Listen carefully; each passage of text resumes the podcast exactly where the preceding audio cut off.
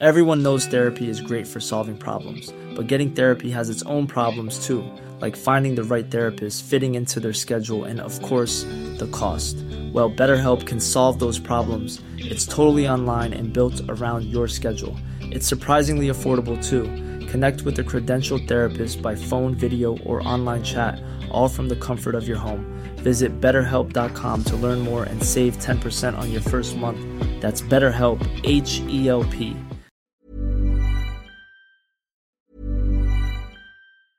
It's that time of the year.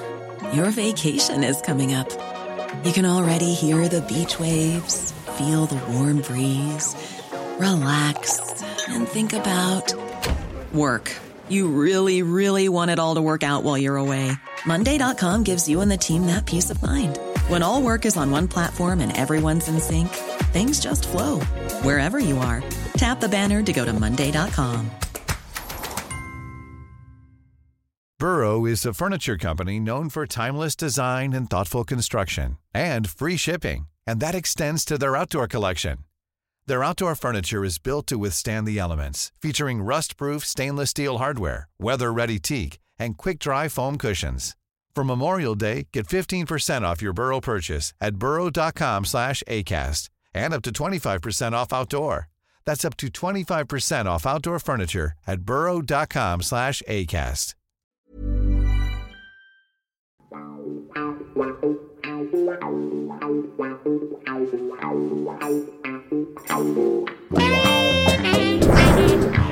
So many years ago, I was approached by an ex-player. I had a player, Robbie Slater. Lovely guy. He played at Blackburn. He played at West Ham. He's an Australian player. And we spoke about different players. And I had a player fall into my hands that I went to watch, and he was sensational. And at the time, Newcastle were the club.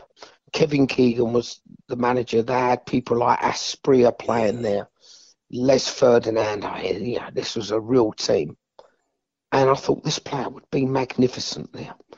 So I told Kevin. Now, I don't know who Kevin sent to watch the player. In my opinion, and it's only my opinion, this player was brilliant. Absolutely brilliant. I only watched him for 45 minutes. He was brilliant. Kevin sent someone to watch him. Now, at that time, let's say the first division, let's call it the championship, because what it was the Premier League, then the first division. But let's, for the sake of words, let's call it the championship.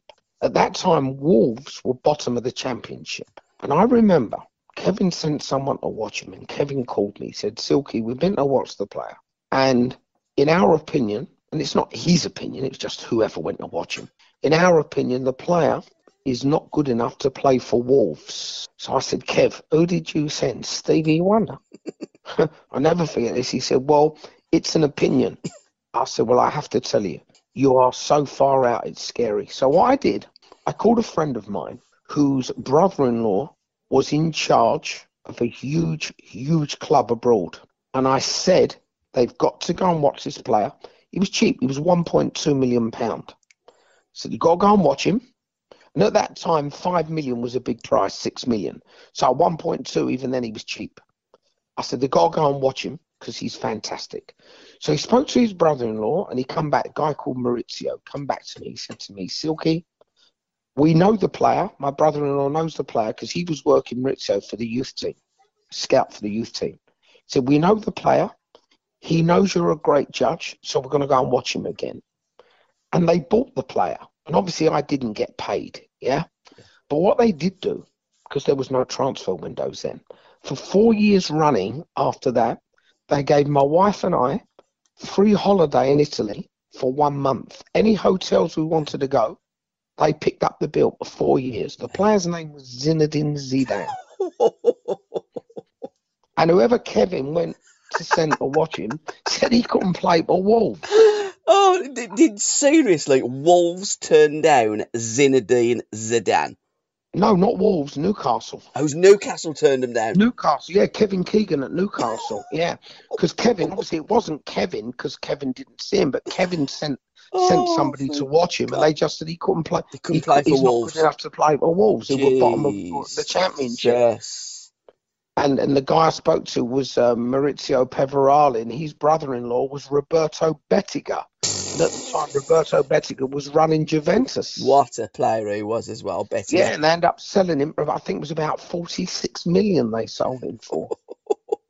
I'm sure you've seen that picture. Yeah. How did you feel, John, when you were walking away from the team that you supported as a kid? Your dream was to play for Manchester United. Did you feel that part of that dream was being taken away, or did you feel as though you were walking into a bright new tomorrow with Don Revie and this team that he was assembling at Leeds United? Well, what happens, John, when you're a kid, you have dreams, right? You dream about things. But then you have to. Then it becomes reality. Yes. You know, in my situation at Old Trafford, it was no longer a dream. Yeah. You know, this is my future, and Matt Busby had lost confidence in me. Yeah. And you know, what was said at Old Trafford, nobody leaves Old Trafford and does well. In fact, when I asked for the transfer, I mean, Matt didn't hesitate. He said, "Yeah, that's okay." And Wilf McGuinness said at one stage, a few days later, "Go up and see the boss, and he might change his mind." Because that was the mood at Old Trafford. Nobody does Old Trafford. Nobody leaves Old Trafford and does well, and nobody really wants to leave. Well, I did. I was having a bad time at Old Trafford. So in my head, I was only 22 at the time. In my head, it was, well, this is a great club for Dennis Law and Bobby Charlton, and that's great. That's great for them. It's not great for me. So I thought, well, I want to go because I couldn't see any future. There for me. I couldn't keep going at the way I was going. My confidence would have been totally gone. So I thought, well, if I go on the transfer list and somebody comes in for me, it means that they rate you. You're starting from scratch there. Yeah. And that's what happened with Don. Don came in, and Don was sort of taking me away from Old Trafford. I didn't read it. I thought it was just a photograph at the time, you know. Absolutely. And to a brand new start at Leeds United, you got Billy there that you formed, I would say, arguably the greatest double act. A better double act than Laurel and Hardy and Morecambe and Wise and any of the double acts that we know. That was off the pitch. Now, the big reason I was influenced to go to Leeds, who were in the second division then, was Bobby Collins. Yeah. Bobby Collins was 10 years older than me, but I played against Bobby Collins when he was at Everton. I saw him playing for Celtic, and he was one of my heroes, one of the great players. And I thought, well, if Bobby Collins has gone to Leeds, they must be doing something. Yeah. They must be doing something. And I know from Christmas to the end of the season, they made a really good run at getting promotion. They finished fourth, I think, at that particular time. So when you're making a move, Paul, as you know, you're in the lap of the gods. Nobody knows how a move is going to work out. You know, you're taking a chance on it. It's always a chance. And I was very lucky. I had my two angels on my shoulders, and that it worked out as well as it did at Leeds. Nobody could foresee that. I couldn't foresee it. But you just had to take it at the time. I was only on the transfer list for 2 days, but I really did want to get away from Old Trafford. SRB Media. You didn't just blow kisses whilst on the football pitch. You sat down and gave kisses as well, didn't you? First of all, I thought you were talking about sitting on the ball. We're going to come to that in a bit because I'm still at the beginning of Sheffield and moving on and going back. But that kiss with Alan Birchenall, because you pretty much replaced Birch, didn't you, at Sheffield United? He'd moved on.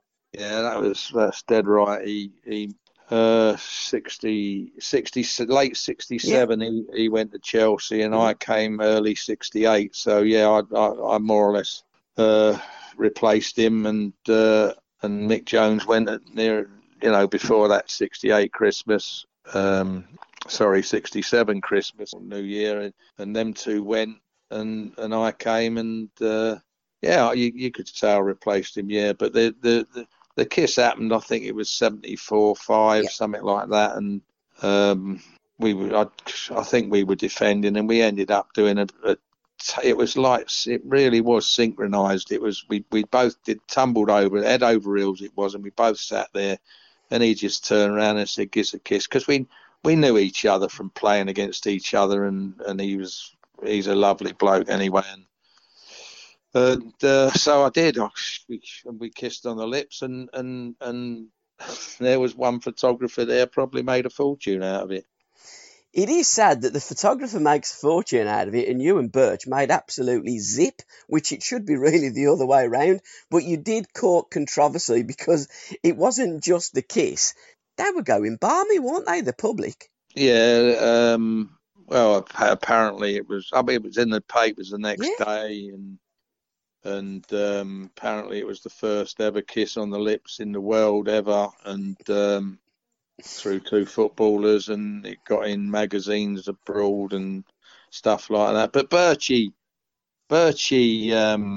he made a few bob out of it for charity, because he used to send me pictures of it, and I'd sign them, and I'd send them back to him, and he'd be raising money for his charities. He must have made thousands and thousands. He got a bloody MBE or something for all that, and I was bloody signing these things and sending them back to him. But he, you know, we redid it a couple, if that's the word. It's not, but we did it at Leicester a couple of times, because he used to run around the pitch for charity at the end of the season, and I'd go there, and we actually set it up that we kissed again, and we got, he made a few £100 out of that, and we've done it again in Sheffield and stuff, and it's all for his bloody charity. It's not mine. But again, Birch was one of the characters of the game, wasn't he? And another player that when he went on the pitch, he wanted to entertain.